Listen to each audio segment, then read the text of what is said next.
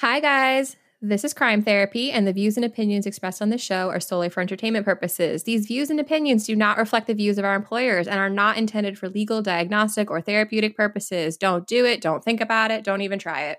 We're just having fun. We have never ever committed to saying that this was going to do anything else besides uh, some like hobby that Victoria and I like to, you It's know, screw around with in our free time. it is a hobby. I like sometimes it's like homework and I dread it, but sometimes I'm like, It's a man, fun that book was report. nice. Yeah. Also, when I listen to our episodes and we don't sound awful, I'm like, oh, I don't hate myself or Victoria. This is lovely. I don't hate myself entirely today. no. Wow, we did a good job. Yeah. Um, so we are also joined today um, with the uh, the second half of Frankenstein's podcast. Khalid, welcome. Thank you guys for having me. Um, thank you for rescheduling with me last week. Uh, I text Victoria and uh, no, okay, so Victoria is in Pennsylvania, so it was about one a.m. her time. Um, but in California time, because wait, you're in LA, right?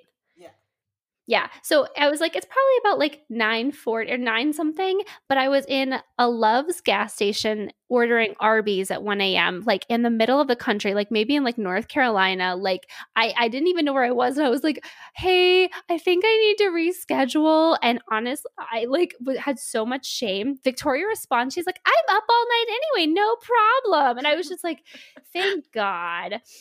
My anxiety keeps me awake anyway, so you didn't wake me up at all.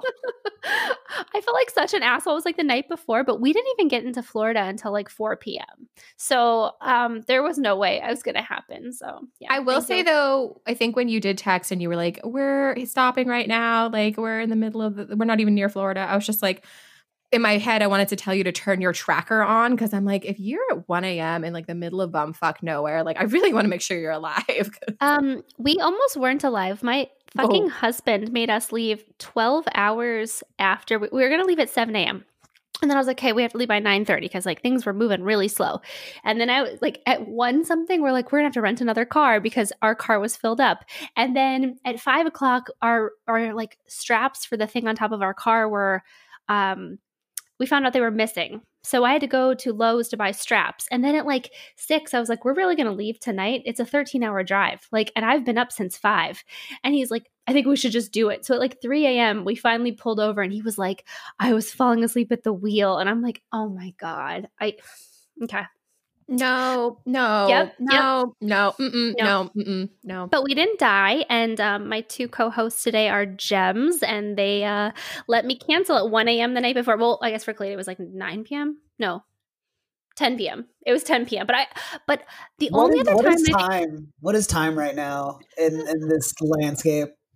I know, because honestly, I was like, the only other time I think we've hung out was like in a bar scene. So I was like, is there a chance that he's like sleeping right now? But like, probably not, because he's, you know, I don't I mean, I don't know how old you are, but I'm I assume 30, like ish. At like, are you at home? Is this gonna ruin your life?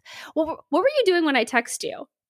Uh, same thing I've been doing every day since like last March, if I'm not on set, which is sitting in my room, like cycling through the same 15 movies on a streamer, acting like I'm like acting like I'm gonna like be inspired to suddenly watch Bridgerton or something. Oh my oh, god! Okay, all right, all right, okay. I don't know if shots were fired on that comment, but like, No if- if shots. I just mean- we gotta talk about it. I just mean that like weird like musical chairs you do with like Yes, all these yes. like titles because like I don't know I I'm not one of those guys that's like oh yeah let's be random today let's watch like a South Korean reality show like I'm not I I have a very like set amount of taste and I've watched The Office too many times so Have you guys seen on Netflix now at the bottom? And maybe this is just my Roku that's doing it. So I don't know if you guys have this thing too. But on the bottom of the profiles, it'll say like shuffle. So Netflix will actually pick something. No, for you. I would never do that. No, I'm on. And I'm just I'm- like, Mm-mm. uh-uh, I no, no. did it. did You you? What'd you did get? it? What'd you get? Uh I think one time it played Moesha which I was okay with and then Yes! Oh. another time it played something else that like offended me to my core like What was that it? I can't remember. I was so offended. I just like stopped it and I was like, this is what you think of me, algorithm? no, but isn't it a shuffle for randomness, or is it like what? Is it like a shuffle of what they think you would like? I think it's still like the stuff. Like they wouldn't just give you anything, would they? That seems psychotic. yeah, well, it sounds like you got something a little off. No, oh was, I, I, just remember getting it and feeling like this is unhinged. Like this is an a attack. visceral response of like, yeah. Nice. So I, I never did it again. I don't recommend it unless you want to be like really insecure because of a computer. Yeah, I mean, but there's a fifty percent chance I'd get Moesha. So, oh yeah, I know that. I was like, oh, that's on Netflix. That's nice to know. I also heard like the the Parkers was on too, and the Parkers is on, yeah, and one on one and half and half. Uh, yeah, just like a bunch of them. Oh Bridgerton is also on there, and I, I, will recommend ten out of ten. That's my. Yeah, I don't know if I'll do that. that, that might not be. I'm a I, sucker. Like, I'm a sucker for period pieces, though. So I'm just like, oh shit, they're coming for your girl. um, I'm like currently like back on Gilmore Girls, but I do like no. Gilmore Girls, Buffy, Angel, oh, Office, okay, like, okay. and you know, like I watch like the, I'm the same thing. I do like the same 15 shows. Yeah. Yeah, but like you also gotta like space it out, you know? Like I, I I did like just hit like peak capacity with The Office at some point. Like I just watched it too many times. Uh so I can't go back. I at least like not for like 10 years. It's gotta be I gotta put it in a time capsule. Yes. Okay. Also, I like when I don't quite remember what happens too. And then it's like kind of a new episode. Like sometimes I'm like, oh, I, I know how they get out of this. But then sometimes I'm like, what did they do? You know, and it's like a it's like a new show that I know I like. I'm like, I like the ending. Yeah. Oh, see, that makes me question my reality because then I'm like, did I really not pay attention? Like, I don't remember this at all. Like, holy shit, what was I doing? So I have well, the, the opposite reaction of like, no, so my, the only my memory is warped. No, no, no. The only thing I've noticed is like if something I watched as like a teenager or as a child, and oh, then you watch it oh, as an adult, different. and you're like, whoa. We found Rugrats somehow, and I was just oh, like, let's just watch it. one episode. Like, I'm super curious. And it was really funny from the adult's yeah. perspective. And I was no, like, no, no, it's funny. Okay. And nice. it's weird. It's weirder it's than so I remember. Yeah. SpongeBob is like that too. The SpongeBob movie slaps. What? That's my that's my unequivocal rec. Like that's your I'm talking like I'm saying like the main SpongeBob movie, the animated one that first, that came out like mm-hmm. years back, uh, when it was closer to age appropriate for me to even watch it, and then the OG. one that just recently came out that definitely wasn't age appropriate for me. Like I was like very much in my late twenties when I watched it, and I was dying. It was so funny didn't like Tyga do like a song for the new SpongeBob movie that came out or something? Like I swear a song like that came up on my Spotify recently. It was like Tyga doing SpongeBob. And I'm like, I don't understand if this is a joke or what I have just fallen upon, but it was really kind of good. oh. Oh my gosh. Oh, I need no. to hear this Tyga SpongeBob song. I swear to you, I'm gonna find it right now. I can't I can't be made a liar on my own show. No, okay. I feel like this I just want to know, I just want to know what uh I just want to know what he rhymes Krabby Patty with. uh, okay, oh it's called. I think it's okay. So it's called the Krabby Step. No. Yeah, no. it is. Yes, yeah, it is. Is there a dance? Is that the dance? You know what? It looks like there's actually a music video from Tyga Vevo that actually has him doing the Krabby Step. So, oh for those of you listening, oh my oh, god, yeah, check that out. After and and I know that um we we are a, a, crime and social work podcast, but that was our little recommendation for uh, TV shows and um features on Netflix you can use. Great tie uh, back, uh, uh Chris. yeah, my recommendation is Tyga's Vevo. So oh my god! Also, SpongeBob though. Like, I think that's what I'm taking away from this. Yeah, yeah. I, that's my real recommendation is SpongeBob. Okay. Thank you. I really appreciate that. Okay, so the case that was mentioned to me when I was on Frankenstein's pod was it on Frankenstein's podcast? Yeah. So afterwards we had a chat and uh, I think I was like, Do you want to come be a guest on our show? And you said yes. And then you said, Have you heard about this case? And I said, No, absolutely not. And I Googled it and I went, What the hell? Like it's just completely wiped from our history. Can you tell us about this? Can you tell us about how you heard about this case?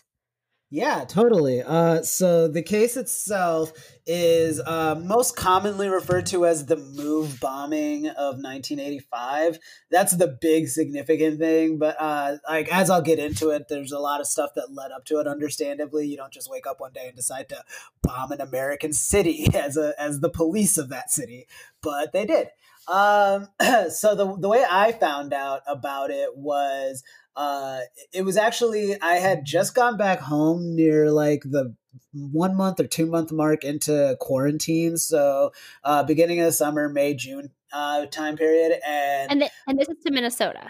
Yeah, to Minnesota. So, like, uh, my mom lives like 15, 20 minutes outside of uh, Minneapolis. And so I was going to go back with her and just kind of lay low until work came back or anything because that's where all my family is. And so I'm hanging out there, and it's Memorial Day, and it's my nephew's birthday, his first birthday, actually. So we're all celebrating. Yay, Aww. it's fun.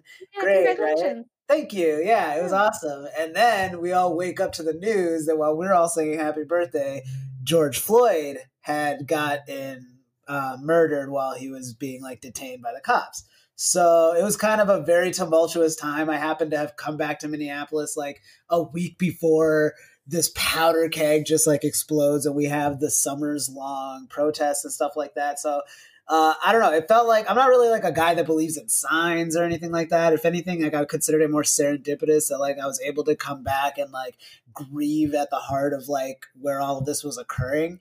And a part of that for me was like I've kind of gone through the cycles because sadly we have seen a lot of police related uh, murders over the years. So like I've gotten into like these habits of like I try not to get so like self righteously angry that like I don't come away from the experience with anything. So like every time like I really get like in my feelings about it and I need to process it, I try to like research a little bit more American history and understand how we got here. And so that time I just like pulled out all the documentaries I could think of, like started looking at the recommended list for those documentaries. So I'd watched like I Am Not Your Negro uh, and a few other documentaries. And that's where I found the documentary that'll be the like primary text I'm pulling from when I tell you guys about this event.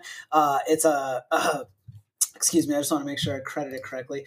Uh, it's called Let the Fire Burn, and it was a PBS documentary that was released in 2013, directed by Jason Osder. And I cannot recommend this documentary enough. It's amazing. It's uh it's my favorite kind of documentary where uh you don't actually have like talking heads that try to like after the fact uh tell like put a narrative to random events or seemingly random events. It's literally footage that like piece together from that time period just letting the subject speak for themselves. There's never any kind of editorializing or anything on the creator's part so, uh, yeah, that, I watched that documentary, and it's about the move bombing specifically, but they also do a good job of like priming you up to that point, and that's how I found out about it.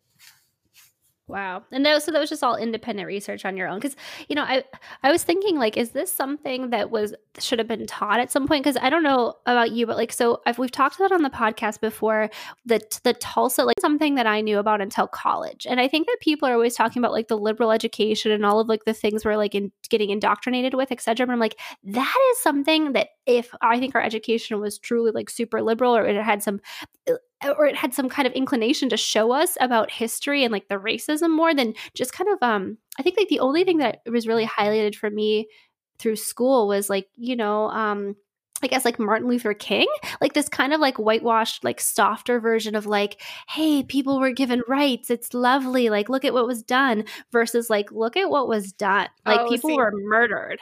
That was yeah, my I think the one of the experiences I had growing up in a very liberal school system was that some of our teachers got a little bit were lenient with what they like were comfortable showing. So I remember like my one social studies like history teacher in high school having a whole day talking about like how individuals in the African American community um, were treated in the South and like kind of what the civil rights movement was looking like. And I remember one day where it was pictures of those lynch like lynchings that had happened.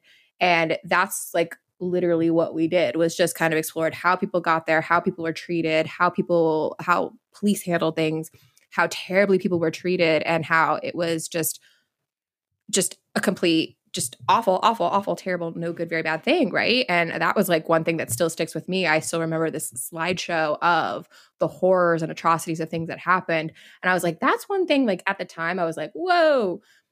But as an adult, I'm like, I really appreciate that my teacher actually went in deeper and went in harder to try to teach us that, like, hey, no, it's not that like people were walking and marching and like Martin Luther King happened and it was all rainbow sunshine unicorns like no like people had to fight and try to make these significant changes happen. And it wasn't long ago.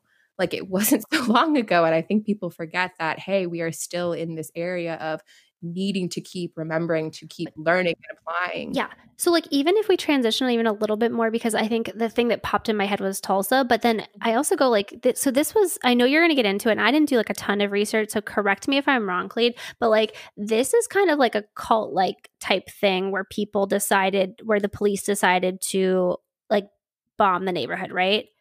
Like yeah, just a quick summary, yeah. because basically um, it was a compound uh, with yeah, a, a, cult is a is a fair representation. Okay, okay, okay. Because, but like, we all know about like Jim Jones and the People Temple. We know about Waco. Like, I'm like, is this and and and I went this way. So like, you correct me and you correct Victoria if we if we're wrong with this too. But I thought it was kind of like, is this a whitewashing of history because this was it was only black people that were killed, right? Yeah, it was. Uh, it was at the end of the bombing. There were eleven victims. Uh, it was uh five. It was six children and five adults, all black. Yeah, and then so like that's where I went to because you were like this major event where like they bombed this little compound part of this neighborhood, and I'm like, God, that's weird. Like, I, well, why haven't I heard the compound though? Is what's messed up about it because oh, yeah, okay. it was it. Uh, so uh, I was gonna get into this. I can get into it now. Sorry, no, no, no, sorry. uh, basically, uh, they they had two different locations that uh, just be, based on like the two largest events that happened in their time in Philly. Uh, there was the shootout that happened at a location called Powelton Village, and that was more of a standalone house. And so when the shootout happened there, they were able to evacuate neighbors and stuff like that, and make sure that like most of the damage was specific to the compound. But after that, they were actually moved to a place on it was a street called Osage, and those were row houses, which are pretty common to Philadelphia. And the way row houses basically work is like they're just like sandwiched together. It's like houses, houses, houses sandwiched together, like uh, brownstones and stuff like that that are just like collected down the street. So when you hear they bomb they bomb the move compound, it's like very easy for the person who hears that to just go, okay, so they took out the uh the One building. Yeah. Or and I also I don't want to miss uh label them if they weren't a cult because I know it was like a Black Power movement, but I think things got kind of weird and distorted, I mean, right? We, we, could just call them a so collective just to not okay, be like dismissive or anything. I don't know. I don't want to. Yeah, I agree yeah. with that. And they're they're they're far from perfect. Not that they have to be perfect. Like no victim should ever have to be perfect to nope. justify not being a victim. But uh I don't. I also don't want to like make it seem like it was like as one sided as the move guys were the heroes and the cops were the bad guys. This is a very nuanced situation that ended, yeah, that ended in the worst case scenario. But just to finish my point from earlier, essentially because there were row houses, they bombed the move compound, but because they let the fire burn, 65 homes in a largely black populated neighborhood in Philadelphia in the 80s were decimated. And eventually the city built out those houses back up, but eh, they all got condemned in the early 2000s because they were done like built so shoddily because the city cut as many quarters as they could in this like penance penance. Yeah. And I, and, no, and I'm so sorry because like I want to let you get back on track, but like when I just googled it briefly, like I really like I was gonna let you talk about this, and I went, "This is weird that I have never heard of this. I didn't under, I didn't hear the name. I didn't hear about the bombing. I was like, God, this seems like a pretty big deal to be something that never's been mentioned before to me." I well, history is told by the winners, and when yeah. over like eighty percent of the move organization is either in jail or dead, and the rest are like children who couldn't tell you much about it at the time, it's it's hard. It's hard to get the word out about this injustice. Like the neighborhood wants to move on because they feel like the biggest victim of it all. Uh, the they're yeah, it's and the cops don't want to bring up what is clearly an embarrassing story on their part. They had to bomb their city. Okay, we can get into it. We can get into yeah, let's get into it. Let's get into it. Sorry, I, I didn't mean to cut you off on the rail. I have a quick, quick question. I just because I know you mentioned the PBS documentary. Now, from that perspective, was it taken in a certain lens, or was it just like this is what happened as factually as we can get it? Like, was there a certain tone to it, or was it? Because I've never, I don't know the documentary. I was just kind of curious Like what? Yeah, I mean, it was it's essential. I mean, I don't know because I come to it with so much bias that like it's hard for me to know what the what the documentary is trying to tell you versus like what I took away from it. Because again, I watched this right after I watched George Floyd get like killed, so I'm I'm sitting Mhm. here. I'm sitting here watching this documentary about like uh, a a psychotic mayor that's like talking about like how he wants to like he, he uses the term going to war like with these people. Ooh. and against your own just- people. exactly against citizens you know what i mean? Like better or worse like even if they're mean to you they're citizens. And so all of that stuff just like and and and just the like how brashly they went through it. Like I'm, i'll tell you some like insane little details from like the shootout and the bombing that uh it's crazy that this happened on american soil. But yeah like i mean i i feel like the documentary is doing a good job of going like this was like power gone wild. Like some Okay. authority should have stepped in at some point in like so many different branches and stopped what happened here. That's how I took it. I Okay, just wish that's- that these things. So, like, then, like, when you're saying this stuff too, I'm like, I wish this stuff was shown. Like, I know that history is written, uh, you know, by the people who won, right? But I, it, wouldn't it be nice and couldn't have prevented, or could we do better as human beings to say, look at where we dropped the ball, and like, like we don't want to do this again. And and now we have something like with the capital again too, where you're like fighting your own country and your own system, and it's like, hey, maybe we should acknowledge when we've done this and it's been bad for everybody. I mean, Uh, ultimately, like history is kind of like a pineapple that way, where it's like A pineapple. There's like there's a lot of like if you're if you're like treating it right, like if you're utilizing it correctly, there's a lot of good stuff to get to. But if you're oh, gonna be if you're gonna be reckless with it, like No. you know what I mean, like you got to you got to get you got to get through the prickly parts too. You know what I mean? Yeah. Yeah, it's a That is- thinker. It's a thinker. That's Is that the best. title of this episode? History is like a pineapple. History is like a pineapple. Yeah, I think it should be. I, I support that. Okay. okay. So before we cut you off again, we can, or unless Victoria has something else, because I'm No, so I sorry. just- I just wanted to say like that's really helpful to know because like I, I don't know about you, but when I've watched documentaries, uh, sometimes people get very like there is a definite like background hidden thing. So that's why I was kind of curious. And I know you said it's PBS, so I have a little bit more like grain of hope. But but yeah, oh, that's I totally recommend you guys watch it. Like I'm telling you, like it's I- so I've already- good. I've already found it. It's already being pegged, but like I just wanted to make sure. cool. Okay. And I and with Yeah. that, I will I will I'm, I'm going to sit back and enjoy the story and jump in every five minutes or so. So and cut right you off and, and derail it Of and say um, insidious things like uh, they're a cult. When maybe, that, and I'm so sorry because I just remember saying like there was something that had happened, but also that was probably freaking biased. I mean, everybody called them a cult. Like it's not un like I think that there's just like this uh push to like if you automatically hear something as a cult, you think of like the worst examples of a cult. But uh I I think when we say cult, we literally just mean like a collective of people that are like deviating.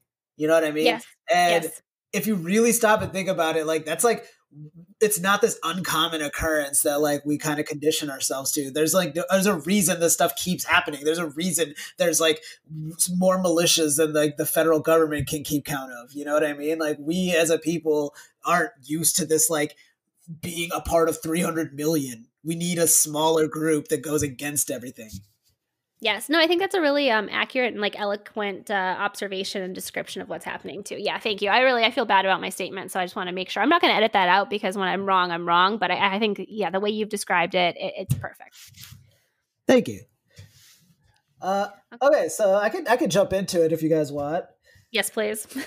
uh, all right, so uh, I did a little bit of like again, like my main source of text is the documentary, which uh, I I I don't know how it doesn't come across as like I'm just spoiling the documentary without telling you that like please don't let my rehashing of it uh, be the only thing you get. Like watch the documentary yourself. There's so many gems that I'm leaving out just for the sake of time and brevity. So uh, with that being said, I'll jump into it. Uh, basically move was founded in 1972 uh, by a, a gentleman named john africa and he was actually uh, an illiterate and if i recall correctly from uh, my wikipedia dive he's he was homeless but um, what was interesting, and especially with your guys' podcast that looks at everything from like a social work lens, is that Move was kind of co-created by John Africa's social worker. Um, his name was Donald Glassey, and he was working at the University of Pennsylvania at the time when he was working with John Africa. And because John was illiterate, he would dictate all of these uh, like um i guess codas or mandates or testaments i don't know because it, it, move is rooted in religion is uh is the big thing that kind of gets left out of the documentary but like i found in further reading. So there i guess like a testament might even be a good term for what it was but uh he he did ultimately just call it the guidelines and his social worker like transcribed it for him. Like there's something almost like biblical about that, like how God has like the angel that like is the voice of God kind of a thing. Mm-hmm. So I guess in that way, like Donald Glassey was the voice of Move, which is cool.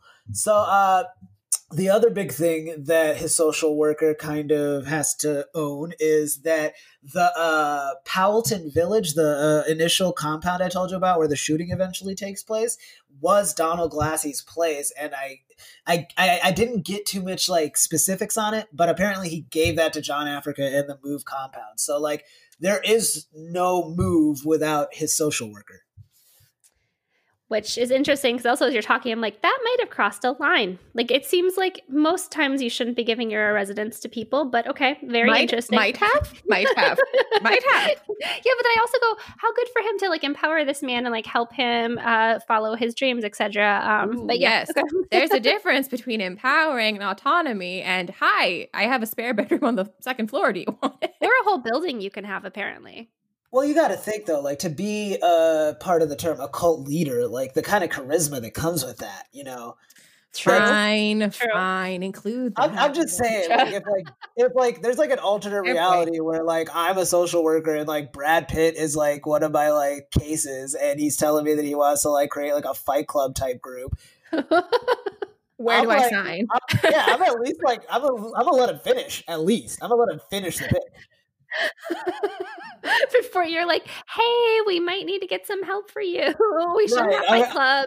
I would like be into it, probably like even promise to put some money down and then like go talk to like three people and realize what it sounds like. I think that's a good. Oh my god, I really like that. That's a good rule. Like talk to three people and get their opinions before you make any more decisions. Exactly. Yeah, especially when it comes to like founding something. Yeah, um, especially a fight. Yeah, or a cult, yeah. or you know anything really. Yeah. Exactly.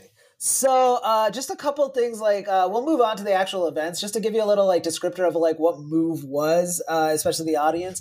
Uh, despite their name being entirely in all capital letters, it's not an acronym for anything. It's just Move. Uh, so that one like took me by surprise. I was like, wait, what? Like, I I kept thinking it was gonna be like some like cool like Black Power like uh mantra that they all say, and it sounds like Move. And no, it's just all caps move. So that's there, that's there for your edification.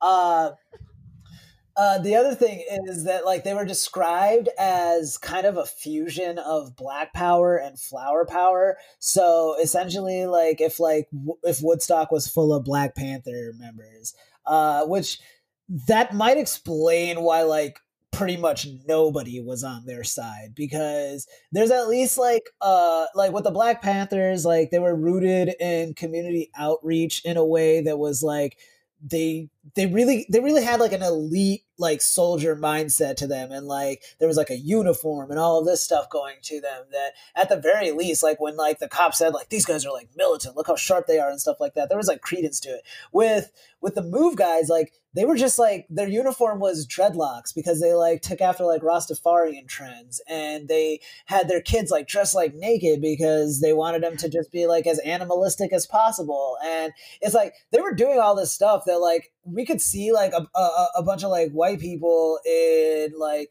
northern New York do in like a farm and we would just be like oh that's quaint. That's a different way of life. But because they were doing it like right in the heart of Philadelphia like next to like like city dwelling people and like just freaking them out with like the way they were behaving it became a problem. Um so basically they're at that first location and their day-to-day is as simple as like they homeschool their kids uh, they don't believe in technology except for like things they need like a car or something to get around. Other than that there's no technology there's no electricity in their building. Uh, they farm they farm themselves. They they they capture stray dogs but like not to eat them. They just like get stray dogs from the street and like raise Aww. them in the house. Yeah like in like the little like uh, open area they've created for themselves on the compound. Uh, and then uh, the other big thing that kind of transitions us is that they have like patrols like they have like people that patrol they go they, they've created like parapets and like random like castle defense uh designs on their compound to the point where like people are like uh, patrolling it back and forth during the day with guns that you oh. you eventually find out like half the time like they're they're not even guns like they're like inefficient you know? They don't have uh they don't like they won't have like a firing pin or something like that. So like they're essentially just clubs. They're they're oh. playing they're they're playing dress up. They're they're they're uh they're doing cosplay. And they're just like walking back and forth and they have like bullhorns and they're cursing out the police and stuff like that. That's the big thing is that like um the big uh, uh, from what I could tell the big uh draw to move and like what like what really like got everything going was like how against the police and like government they were that to the point where it was like outright hostile. And so for me, it's hard for me to just sit back and go, well, it was just like a commune or a compound. It was an active like daily protest for them in the sense that you know how like when protesters will do something like block a freeway, people will be like, oh, why would they do that? Like, why would they like impede someone's day? Like, why don't they protest in a way that's like convenient? And it's like, yeah, that's pro- not the point yeah, there's no such thing as a convenient. If it was a convenient protest, it would mean you could ignore it, and it's not an effective protest.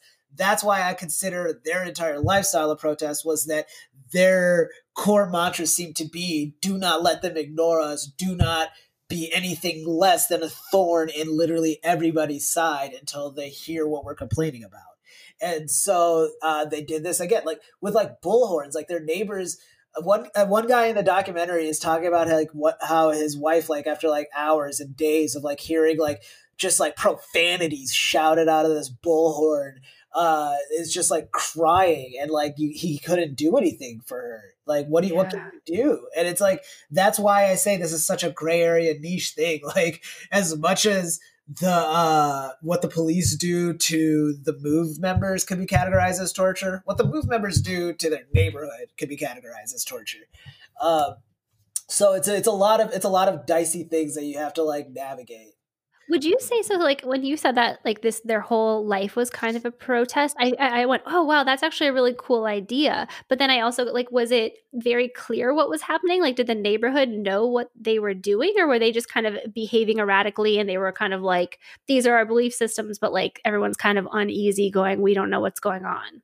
Oh no, that's the thing, and I, eh, I get like I'm, I'm conflicted because I watch it and like this is my second time having seen the documentary, and I still get like even knowing that they did a lot of stuff that I don't necessarily agree with, I get so excited watching them because the one thing that you couldn't say is that they didn't expre- express themselves as clearly as possible. Oh every single one of them was so eloquent and so like even when they were like in fire like they were like they're like the impassioned with like fire inside of them and like calling the cops motherfuckers like every other word you they still had a very clear argument that they were making and they could not be distracted. And it's cool they show that they that didn't happen on accident either that they all became great orators. Uh they have practice court trials in the compound where one person will pretend to be the judge, one person will pretend to be the defendant, one person will pretend to be the prosecutor. They'll have a jury, and everybody will like practice the jargon because like the one thing they don't want to do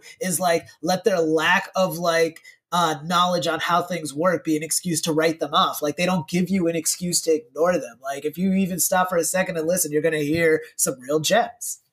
Yeah. That's incredible. Okay. So, okay. I'm so sorry. My original cult comment, I'm like, this actually sounds like, I mean, I feel bad for the neighborhood folks, right? But I also go, that's really interesting. I mean, also somebody to commit their whole life to protesting too, and to saying like whatever's happening right now is not okay, and we won't sit by quietly, and we're going to make people uneasy because you know that's how you get things like change. Cool. Very yeah. neat. Totally. So the big uh the big uh precursor, I guess, uh the the thing that really gets the ball rolling on the cops versus the move organization is uh the story of the tragic story of Life Africa. Uh so all of the members take after John Africa when they join and they change their last name to Africa because they're Africans and they want to honor that. And they think, like, you know, your last name's usually your slave name if you're a black American. So they all go by the name Africa, and Life Africa was a three week, uh, three week old newborn from one of the members of the uh, group.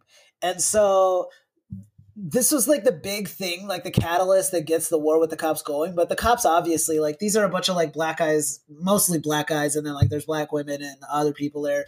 But they're all they're all like armed or at least like promising like equal like recourse against the cops that like whatever they get like it was very much like they hit us we hit them back they hit us with a club we hit them with a club like very uh very gangster talk so the cops were always bugging them and so like there was a point and uh I believe it was yeah 1976. There was a point where about I think like eight or nine members, it might have been more, were uh, had been arrested and they had all just gotten released at the same time and they were coming back.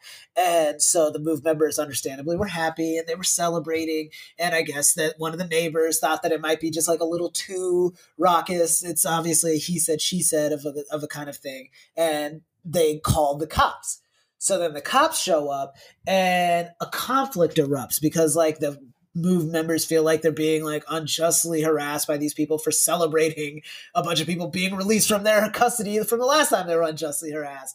And unfortunately, in the scuffle, the mother who was holding Life Africa fell and Life Africa what like died. Like, oh no. Yeah, very very sad story. So this it goes from sad to fucked up here because they had all their kids on compounds. They didn't trust doctors. They definitely didn't trust ho- hospitals. So Life Africa had been uh, born and was alive for three weeks, but she was born in a compound. There was no record of her. She was as off the grid as you could be, and the the cops and the city decided to say that there was no baby, and they were and they were lying. And so this really pissed off the move guys. And then they eventually were like, okay, we don't have the baby. There's no baby that you guys killed when you were being like abusive. They brought city leaders into the compound and showed them the open, like, it wasn't even a casket. The baby was just in a box. They showed the baby to them just to, at the very least, like, get the dignity of like saying acknowledgement. Like, exactly. Like, yeah. how fuck do you have to be that you would in a in any world like just like not even like say that like a death occurred even if you won't accept fault so so this is a very contentious like thing now like the the this like as far as the documentary is concerned like this is where the line in the sand was created. And For so sure, though, if you, if someone if a police officer kills your child too, it's like even when we want to talk about like George Floyd, like those signs of like you know when I mean, more than once you've had black men being murdered by police asking for their mom. And I think collectively as a society, we're not okay with children being killed. So, like, when it's your child too, it's like your compound's baby. Like, that is, I, I couldn't even imagine putting anything else. Like, that's gasoline on the fire, right? Just, oh my God. Yeah. No, that's. I mean, I'm just rambling. I'm sorry. That like hurt my heart. Like as you said that, I'm like, I can't even imagine. And then they're saying, no, there's no baby, and they have to come in to see the actual baby, like on display. Right, and like the victim's name is Life, for God's sake. Like it's all it's it, it all works so perfectly to like essentially like uh, let you understand uh, that everything after this is kind of a foregone conclusion. It's almost like Shakespearean, where like after a certain point, like the characters are just all in, you know. Uh, yeah. Uh, obviously, this is a real life event. These aren't characters; these are people's real lives. But like, I just mean in like the sense of retro, like in retrospect, if they all believe as much as they do on both sides, this is the only outcome. Uh, so Life Africa unfortunately passes, and uh, the conflicts with the cops do not end. They're kind of a sore. Uh, the, the the move organization is a thorn in their side. It's a blight on them as far as they're concerned, especially with the then mayor Frank Rizzo, who there's no other way to describe him. He's basically like uh, uh like a, a Trump prototype.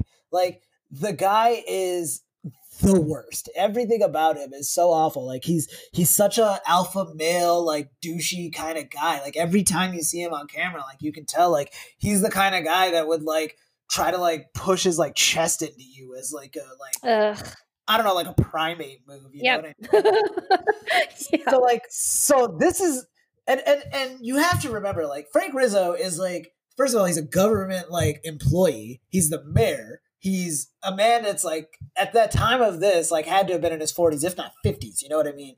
And the the the median age the average age for the move members was like 21 you know? Oh. like it's basically kids. Like as is like i don't i think all, all three of us are like in our 30s or like close. So we understand like you're saying like you're going up against like hot-headed 21 year olds like you couldn't find a better way to solve this? Like this is embarrassing. That was basically Frank Rizzo was like just like embarrassing himself. Uh, he he like I said earlier had like this like weird messed up idea of the cops not as peacekeepers but like actually as like a straight Militant. up like army of force. Yeah. He is quoted as saying that they could have successfully invaded Cuba if they were asked to.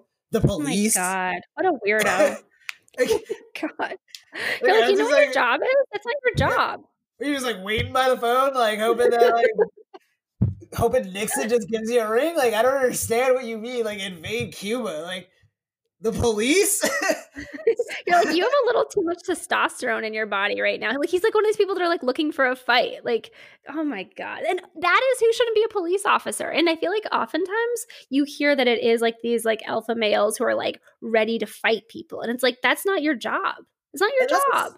And it's essentially like that's like you understand like what they were up against like as much as it was like a like white supremacist system that was like beating them down every second it got and incarcerating their men specifically but all of their adults and whatever they could like they had a specific antagonist on top of all of that that was like making a point of like abusing and harassing them for his constituents. So uh like I, I think the best analog is like if you imagine like all of the protests that happened this summer, like let's say like even just Portland, like where things got really big and like uh, it, it was like a straight up like onslaught and like a battle.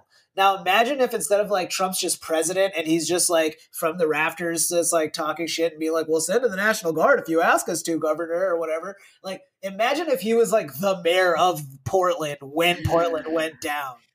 yeah like the like resources at his hands, the powers that are granted to him in that specific jurisdiction with the cops who were bloodthirsty to begin with, like it, it that's what Philadelphia was with Move. Uh, it was if like somebody just as bad as Trump had like his like was the guiding hand of the police.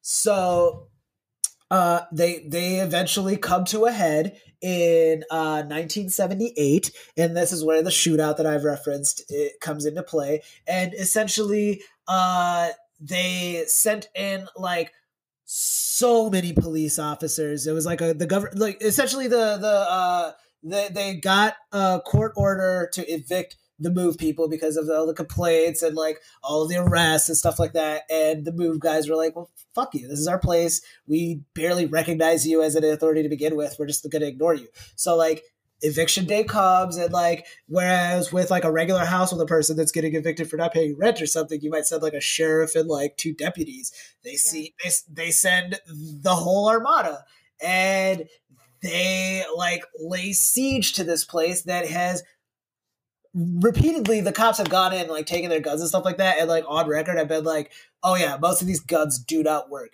So like they're going in there with like automatic gunfire and like people like snipers posted on roofs and like they've like evacuated most of the block to get into the shootout and like they've got like firefighters there and stuff like that and they're just like laying waste to it and eventually nine members are arrested and sentenced to 30 to 100 years in prison for the uh, for the third degree murder of one police officer who died on site. The messed up thing about this, I won't get into it too much just because like it's kind of muddy, but uh there's to this day speculation that like he died of friendly, friendly fire. fire. Yeah, yeah, that's what I was thinking the whole time. I'm like, if they don't even have active guns, but so you're thinking like this is just like them having they're get they to play war against these people that they don't like because they're looking for some kind of a fight, like not because it was necessary and they actually feared for their safety. It was because they, if you saw these guys and like if you saw what they were doing, like it wasn't like a gang, like they weren't robbing people, they weren't mugging anybody. Like aside from understandably, yes, it's still a nuisance and still psychologically damaging to like have someone from a bullhorn like shouting for like oh hours oh or God. days. But I'm realizing were, this sounds like my old neighbor, Chris. Wait, what? Wait, what? It sounds like uh, do you remember my old neighbor from across the street who would oh, like the one that was mentally unstable? sure.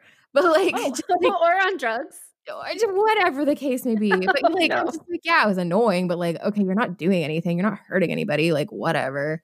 So, oh, that's. God.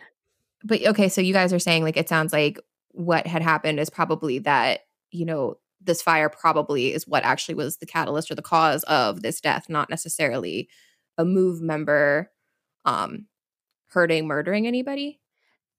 Exactly. Yeah. Like there's like to, no move member like believes they killed anybody that day. Like they basically mm-hmm. just like hunkered down and got shot at, and that's what it looks like. You know what I mean? And it was like uh, mm-hmm. uh, I think it was like a ninety minute siege. So like that's a lot. Like at one point they ran out of bullets. And like someone had to go out, like a news camera, like saw a trunk full, like with a box full of like new bullets. That's how many they went through. So like they were just like firing them into the house. Yes, and again, there are several children in that house. It is insane. More people didn't die. Like it reminds me of I don't know if you know the story of how Fred Hampton died. Uh, he was the uh, member of the or the leader of the Chicago chapter of the Black Panthers, if I'm uh, remember, remembering correctly. And uh, uh, without getting too into the weeds of it, like when the cops came for him, uh they said that like i think like one person inside fired and it gave them carte blanche to like unload and like swiss cheese this apartment in such a like devastating way that like you would you would think that like there was like seven machine guns like primed on the other side. That's the only way this could happen. And no it's just overzealous cops that clearly got into the work for the wrong reason because they are living out their worst fantasies. And also like probably clearly we can say this like and I, we editorialize on the show, the show a lot and that is our thing but like probably racist right? Because like you're not doing this in other neighborhoods. You're not just firing randomly into different homes. Like they don't even care. They're like we're just looking to hurt these people today. Like it, it's definitely racist right? Like yeah. Yeah. I mean and that's uh, there's also footage of like when uh, those uh, members eventually surrendered and came out. One guy, uh, he was uh, kind of considered like the leader of it. Uh, he comes out with his like hands. All of this is on tape. You know what I mean? He comes out with his hands empty, and they later on said that he had a magazine clip and a knife in both hands, and that was like their justification for on camera, like cracking his head open with one of their steel helmets, and then just like three cops on tape, like clear as the Rodney King tape, just stomping, like kicking the shit out of him. At one point, they kick him so hard he like get lifts off the ground. And I like I was like, I do not know how you survived that, sir. But uh okay. So hey, sorry. I'm so sorry to even ask this, and I should have asked you before we were recording, and I can take this out, but like obviously as a black man like a discussing this with us but like i'm like i feel like i'm tearing up because i'm just like i i hate this. I hate when like the powers hurt people. You know what i'm like you're supposed to work for us like you're not supposed to work against us. What's it like for you to like watch these things or even like talking about this right now? And, and if you don't want to talk about it i'll delete this part out too. Oh no no no worries. I don't mind talking about it. Um i don't know. I think that the general feeling is powerlessness. Uh there's really like no one to go to about it and there's no uh, logical like end in sight to it. Um, I, I that's again like that's why when I was saying earlier, like I'm like borderline like like in love with this like movement sometimes when I see them like the way they talk to the cops. There are these two women that actually do like uh, their names are Laverne Sims and Louise James. They were members of Move that just by sheer luck uh, were not on the compound the day of the bombing in eighty uh, in eighty five, and so they're in the, they're like the basically the only voice in defensive move for a lot of the documentary because it's like inter- they're being interviewed by a commission after the fact and the way they spoke to like these like authority figures and to these police officers and essentially at one point one of the guys like tries to like interrogate her uh, one of the women and is like uh so is it true that like your son beat you? And she's like well is it true that the mayor like roped his wife up by her neck and like beat her? Like and they're just like that's not relevant it's like yeah none of this is relevant. Like are you trying to say that my son hitting me once was the reason a bomb got dropped on us? And i'm just like Ooh. i'm so conditioned to just like be like just observant of authority and understand that if any if I say anything that makes it worse from there on out it's my fault. And that's never that's not actually true. You know what I mean? Like you're allowed to pop off and still be in the right. You're allowed to have like an attitude and be curt, but there's this like subservience that's like ingrained from an early age of like it's almost attached to your survival for a lot of us. So like seeing people like this that like condition themselves or like break the conditioning really of being subservient and uh and, and fight back with like such vigor like there was always only going to be one logical end is what i what i mean to say by all of this and it's like that's what sucks about it but is also kind of inspiring is that maybe there is like a less like drastic step towards like being able to like as confidently as like a Karen at, like on tape all the time with cops talks like maybe one day like there'll Sorry. be like a black equivalent you know what I mean like that can also talk to a cop like that and not risk their life I think but that's that's the thing that's like so devastating and you know as a white woman like this is only my perspective but that's I think the thing that's so again, this is my perspective, right? So it's just like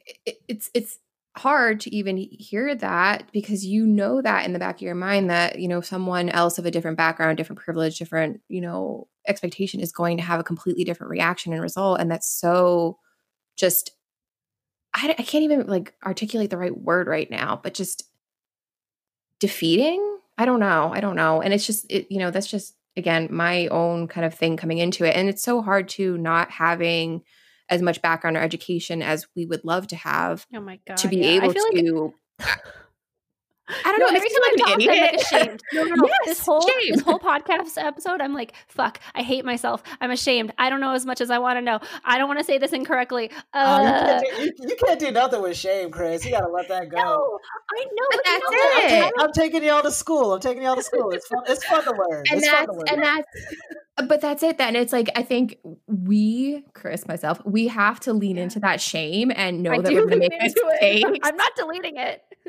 Because that's how we're going to learn and that's how we're going to be better people. And it's not on like individuals of color to educate no, us. sure we not. need to take that on as white women as white individuals to be a better advocate but to be a better ally came onto be- the show and talked about this yeah, yes. and I feel like shit, shit. Is this bad that we made somebody come on this show and like talk about this thing that we no, should have fucking no, talked? We're, like, get, we're ah. getting through the ah. prickly part. We're getting through the prickly part. We're about to get to the juicy pineapple shots. So I'm gonna be sweating more, is what I'm just learning. I'm gonna deodorant is close by. Here we go. oh man. So yeah, that was uh just yeah. The, the, in summary, that was the shootout in '78.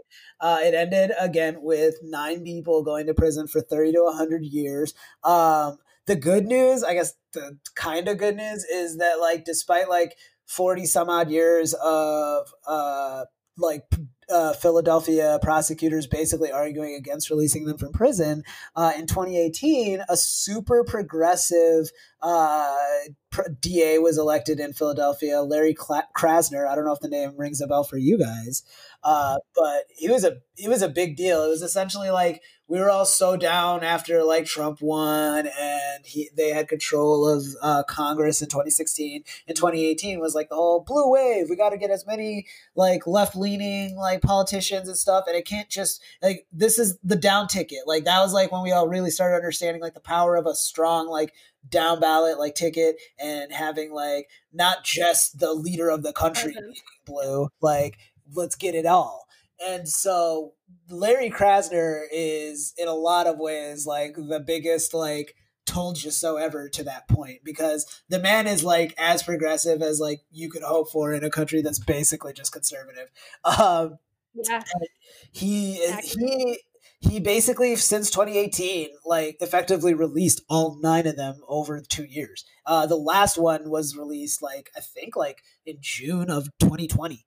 So all of them got to like at the very least like it sucks because again like they were in their 20s up until like now in prison but uh, with the exception of one of them that has died of cancer since then they all at least get to live the rest of their days as free philadelphia citizens now. Which is great but also they probably wrongly convicted and like had their lives taken away just willy-nilly because they wanted to blame somebody and yeah, not take and responsibility it's painful and sadly a very common story in this country. Uh, oh yeah, for sure. There's entire generations that have been damaged by the prison industrial complex and continue to be because that's just our priorities in this country.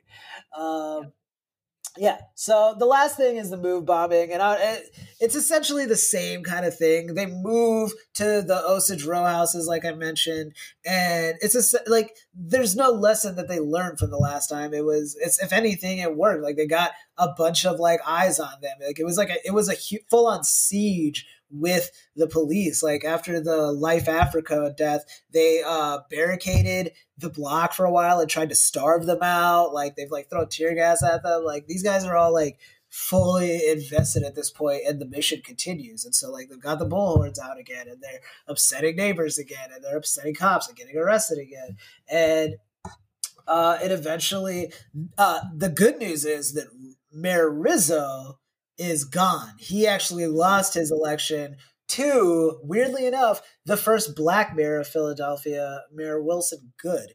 So there, there's yeah, seemingly yay, except that you yeah, I mean later yeah. he's the mayor that let 65 houses burn down and a bomb drop on his city. So kind of yay, kind of yeah. Uh, and it's I mean, like weird it, there's like a weird like metaphorical thing to it too. Like I, for me, like I get like a lot of like Obama parallels where it's like uh, you know, we all get so high on the representation of it all that we don't stop to think about like what that person is culpable of after the fact.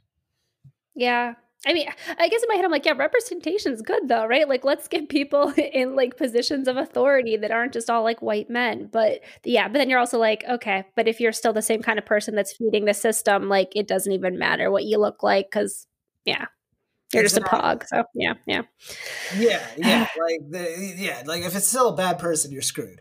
So, yeah. uh, so the the mayor is in place, but now instead of Rizzo, our villain is the police commissioner. Uh, his name is uh, Sam uh, Commissioner Sambor. He had like a weird first name I forgot to write down, but uh, he sucks. Is the point?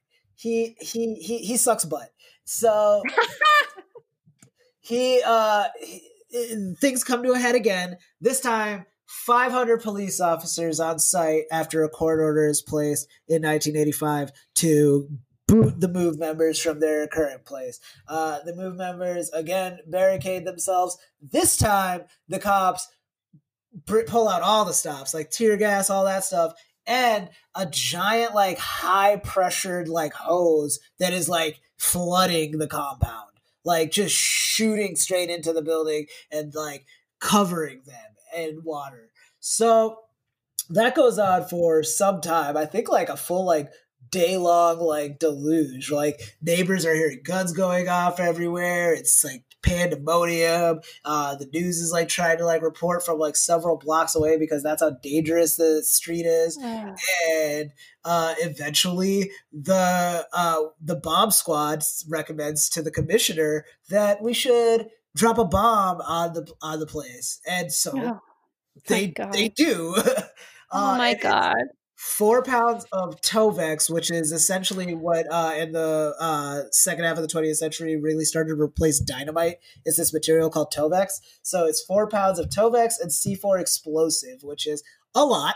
And they put it in a satchel from a helicopter and they drop this satchel with a 45 second fuse onto the house and the explosion is exactly as bad as you think it would be. Like you watch it, like they they've got like all these like multiple angles of the documentary, like blocks away, you see like this huge explosion, and like nobody on the ground knows what the hell is going on. And it's insanity. And now the fire has started going, and the, remember remember that high pressure uh, hose that they had. Yeah. Uh, commissioner told the firefighters to turn it off. Um, oh, and that's great. where that's where the lovely title comes from. It's a quote mm. from the commissioner to let the fire burn because he wanted to smoke them out. And uh. so this is where like the bureaucratic like nightmare of it all and like where Mayor Goode might just be like the biggest piece of shit comes from is that like according to Mayor Goode, he explicitly told the commissioner after a certain point to start putting the fire out. The commissioner uh, uh under oath tells the uh the people that like are questioning him that he told the fire marshal to put the fire out. The fire marshal, like they, it's so dramatic when they show him too. He's like, "I'm sorry, who said that?" He's like, "The commissioner said he said that to me." He did, he never said that to me. He never said that to me. And the fucked up part is that's just where it ends. It's just a he said he said. Nobody yeah. gets charged for anything in any of this. 65 homes burned to the ground. Eleven people, six six of them children, were burned alive, and like nobody was held to account. And there's even there's like, no accountability. No accountability. They had the like the documentary, uh, the big like narrative uh, foothold to it is the commission that's kind of like uh like a neighborhood commission almost that's like uh trying to do like a post-mortem about what happened and who's really accountable for everything and uh they they like at the end like wrote down like some like the police like acted horribly blah blah blah like somebody should get in trouble. Nothing came of it. Actually one cop did face consequences but like in the worst way possible. It was the uh, one of the members uh his name was uh conrad. They called him rad africa. Uh he oh he uh, was able to get one of the kids out of the house while it was on fire and it's really heartbreaking. Like this is the kid that like the only surviving child from the 85 bombing. Uh, he was the one that was like giving testimony in like this separate de- deposition so you get to hear a lot of it from his point of view. But the reason he survived was because conrad pulled him out of the fire and like it was like this like back alley where all of these like like three cops with like submachine guns basically like came to the back of the alley, quote unquote, to keep any move members from like escaping. And really, it was like these guys are done. We're never dealing with them again. Either they burn alive in that house or we shoot them when they come out. Oh. So that's basically what they did to Conrad. And uh and it, like they he it's it's conflicting. The child says that Conrad had uh, a wrench to bust them out of like the basement and the cops say it's a weapon. Yeah, but like, uh, yeah, it was a it was a wrench though. Like they actually point that out. Like one of the two uh, move women that's in the uh, that's being like deposed is like, no, it was a, a wrench is a wrench. It was uh, she's like it's it's anything's technically a weapon, but like it's a tool too. Like the only thing that's yeah. explicitly a weapon is a gun. So like the cops said that he had a gun on him and the kid who was with him said that it was a wrench and oh. they basically they murdered conrad and one of the last things that he was able to do was like get the kid over like this wall in the back alley, but like he dropped him into like kerfuffle or whatever, so the kid like fell direct on his head. And like these cops from a distance, they saw the kid like hit his head, and like one of them was like about to run out and grab him, and like another cop was like, No, no, no, no, no. Like, I don't feel good about this. Like, I feel like it's a trap. Once you go there, they're gonna shoot you, da da da da. Essentially coming up with any reason not to do anything for the kid. Eventually eventually the cop that wanted to help him just says fuck it and he's like go. And then like uh he goes and saves the kid and comes back and he get, i think he gets like a uh, accommodation for it and everything like that and you know he did. He did save that child technically. He put that child's life in danger by by laying siege to his home but he did save that child when the child needed saving so, yeah, like like it's it's like very different though to like burn people like okay like and I don't want to say like burning people alive is um you know not a big thing but if you're doing it you don't see the people that you're hurting and you're like from a distance being like I guess in theory people are getting hurt versus like you'd have to be uh, like the the biggest scumbag in the world to watch like a kid suffer in front of you and not intervene like Well, That- a it's very different, did. A lot of cops did see him, and this is where like the this little bit of Scumbags. Her, Yeah, this is where the, this Chris's is where point is- is still relevant. Chris's point is still Right. very valid here. yeah, Yeah. this is where the trivia like kind of gets really like fucked up, and you're like, oh fuck, these guys are the worst. Is uh, Um, the cop that saved the kid got a commendation, like was like, congratulations, you like you did your job, like under like stressful situation, you saved this child's life. He eventually had to leave the force because of like trauma from the event and harassment from his fellow cops Of who would like vandalize his locker with like stuff that said like nigger lover and stuff. Oh my And it's god. just like like you're literally like that's how like ingrained white supremacy is in some of these people. Like you're not even allowed to save like a black child. Like Yeah. w- without without betraying like some like fundamental like tenet of theirs. But they're not even seeing them as people at this point if they're doing all of this stuff, right? Like they're just like, this is a nuisance, and like they don't have. Uh, they're oh my god, yeah, no, it's horrific. Yeah, Yeah. So after the fact, uh, it was really bad. Uh, I think there was one woman, uh, one adult woman who had survived the siege, and her and two of the members' surviving like families got 1.2 million dollars in restitution. Like 11 years later from the city. Uh, like I mentioned, the city uh, had to rebuild the 65 homes that burned down, but uh, they did it really crappily. So now they're just like they were all condemned in 2000. I'm sure like it's probably like expensive apartments that replace them now or something. of but, course. Um, Do you know? Do you know how those women got that money? Like, like was that after the commission that ruled that something had gone wrong, or like where did the money come from? Or okay, okay. uh, I, think it came from the city. Yeah, yeah, it had to come from the city because it was a civil suit. Um, oh, okay, okay, but they filed something. Exactly. Yeah. And like I mean again, like there was ample footage of like everything going down. Like I think a semi competent lawyer could at least get damages, which they did. Um and then the last thing I saw was that uh uh, on November 12th, 2020, so very recently actually, uh, the City Council of Philadelphia passed a resolution apologizing for the decisions and events preceding and leading to the devastation that occurred on May 13, 1985, the council established an annual day of observation, reflection, and recommitment to remember the move bombing. So November 12th is like move day, I guess. Okay, which is I, guess Or like I it, think it might be May 13 would probably the bombing was May 13, so that's probably the day. Okay. Which like okay, kind of goes back to my original thing where I accidentally called them a cult, where it's like this is something I think probably more people should know about. So I guess it's good that there is some public acknowledgement and like if there's a move day, like I would hope that it's going to be further addressed like in schools and you know maybe like on a news level so there's more awareness. I guess, right? That's like the hope, right? That is the hope, but I also just I don't see it ever happening. Like the same way I don't see the bombing of Black Wall Street ever coming up, or what led to But the Watts is- riots or the LA riots. You know, like there's just I- there's a lot of people that just don't want to touch that pineapple. They don't want to get to the juice. No, I know. I mean, I, we covered um, like the Rodney King thing and like everything that went around with that. And I actually remember regretting because I was going to talk about how Sublime has that fucking song. I don't know if you guys have heard it, but it, it like it's like there's a lyric in there that's like it's not for the black man, it's not for the Mexican. It's about like something like coming on top or like saying fuck you to a cop or something. And I'm like, that is like every time I Mm. think about that fucking song, I'm like, this is th- like I can't every time I hear Sublime, I'm like, you're the worst band ever now because of that. But but I also wonder, like, I feel like more people have been talking about Tulsa in recent years, like especially Yeah. this last year.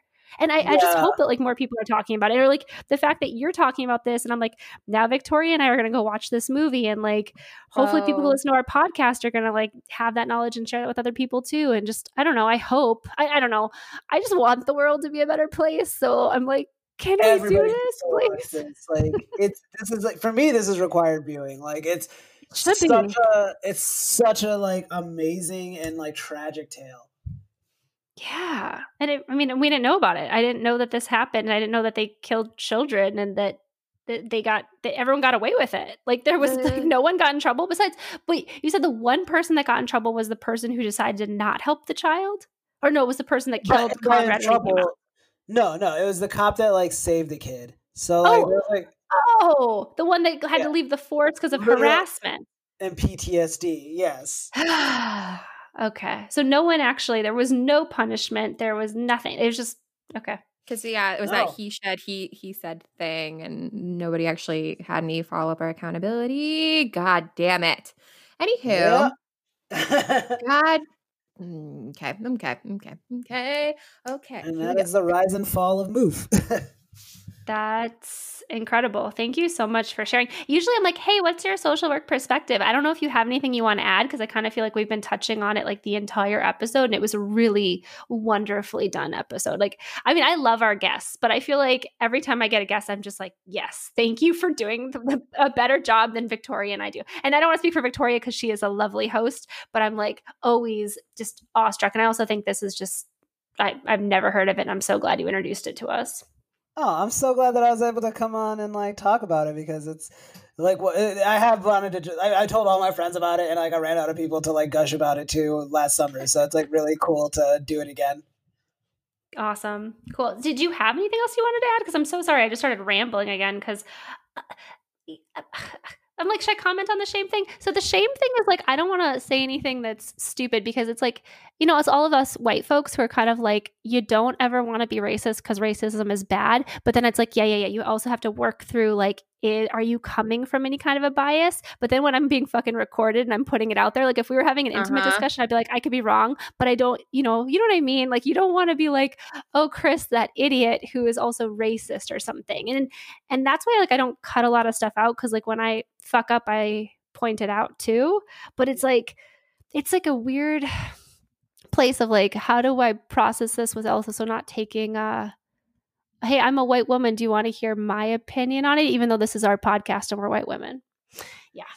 I feel I mean, you. this is Uh, our I- for me, it's just like I feel like shame is. I, I I get it. Like for some people, it's like a fueling thing or like something to like honor. But for me, it just kind of it, it- just slows down the learning. Like it's just like one more hurdle to get over. Mm-hmm. Like I, I as people, like we're kind of just born with like a lot of guilt to begin with and a lot of baggage Yes. that You're we right. spend our whole life getting through. So just just just learn. And if you feel like you're gonna say something stupid, just preface it like this is gonna be stupid. But here we go. Well, you don't know until you're like, I'm like, I think the little blurb I read like a month ago when we did our recording said that they were a cult. And then I'm like, fuck, okay, I don't want to do that because then also, like, maybe they weren't a cult and maybe they were a, a true movement. And I think I remember them being very religious. So in my head, like, if you're like weird and religious, you're a cult, like, immediately that's my bias. I'm okay with it because generally I think it's accurate. But like, you know, but then I'm like, I don't want to take away from like the Black Power movement and like the real protest that was needed and is still needed too. Right. Yeah. So I mean, uh, that's fair. I, I would say like these guys, uh, they're no angels, like the cops like to always say right before killing black people. Uh, Always. But then you have like this most recent woman who was killed at the Capitol, and they're like, she was a veteran. She was a veteran. She was a Oh. veteran. And you're like, can you not? She was gonna go storm the the, cha- the House chamber. Like what?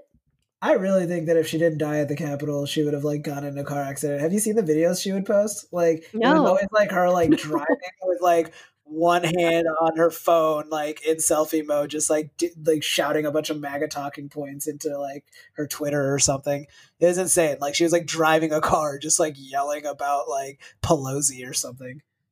Yeah, I did hear, or I saw, or read an article that was talking about how it was like her mother or her, no, it was her ex husband's mom. And they were like, we don't know how she became so extreme because like this was never her before. And I kind of wonder, like, did something happen, like traumatic injury or something, you know, where I'm like, this big change? Or, or was it just that like Trump and all this bullshit brought this out of everybody this year or these last few years, four years? Hopefully, And this, yeah. and, and this is where like the whole like reductive like calling something a cult thing kind of falls apart is like we're all susceptible to like falling for a cult you just have to be like scared enough and Mhm. convinced enough that like the thing you're scared of can only be like battled with like this like enclave that you found Which I guess in some cases is accurate, right? Yeah, like sometimes. sometimes the cult is right you know what i mean Maybe that should be our name. No, no, no, no, no, no. I like the pineapple episode, but like cult is right, but also sometimes the cult is, you know, how many 70 million people and they're absurd. Yeah. yeah. When does it stop being a cult? Like, and just start being like a threat, I guess. I mean, God, we could we could we could discuss this on another episode. If you would like to come on and do another case, you are always welcome. Just let us oh, know. Thank you, thank you. No. I'd love to come back.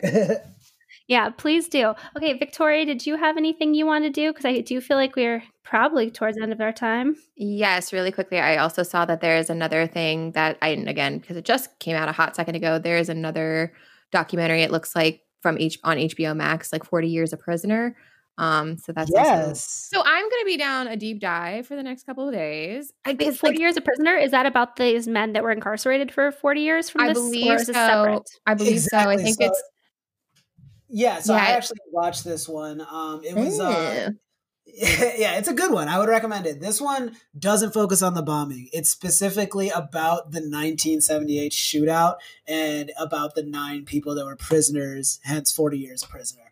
Um, it's a really good one. I actually got to work with the document, the uh, the director and that production company on another project a few years ago. So it was really cool to get to watch this and see what he's moved on to. He's really big on like black love and like uh, special interest stories about like the black community.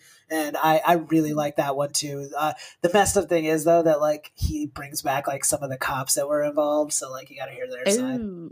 Interesting. But you know, it's still like, it's still worth hearing it. Like just cause like, just cause they're terrible doesn't mean that there isn't insight to be gleaned. Yeah. Also, can I? I just want to point out. So, um, the Minnesota folks that we've had on the show, I was thinking about this yesterday. All of these folks, including our guests today, have like followed their dreams. Like mm-hmm. Khalid's like living in LA, like what, like trying to do screenwriting, right, and like working for production companies and stuff. Isn't it like? And like we had Nikki on, who like worked a billion years in the lab, so she could be a fingerprint. Like it's just amazing. Like all of you guys have really, it's it's really impressive because I feel like especially you, Khalid, like going to LA is scary as shit and like people don't make it and you're like out there like you seem like you're doing really well and just I don't know. It's cool. Oh, thanks so much, Chris. It has not been easy, but it is really gratifying going for it and just not wondering what if. So yeah, I don't know. Uh, it's uh, obviously with like this like last year, it's been rockier than, than, normal, but I'm, I'm weathering the storm as well as I can be. Cool. Yeah, well, I want to point that out because I really was like reflecting on that yesterday, and I was like, I and I uh, I don't know Kelsey super well, but aren't only non Minnesota guests because everyone else is from Minnesota that comes on the show. Um, but like, like you folks are really following your dreams. It's really impressive and inspiring. Oh, thanks. We trying. Okay, well, I think we are at the end of our time. Thanks for uh, coming on, and thanks for listening, everyone. Yay. Bye. Bye. Bye.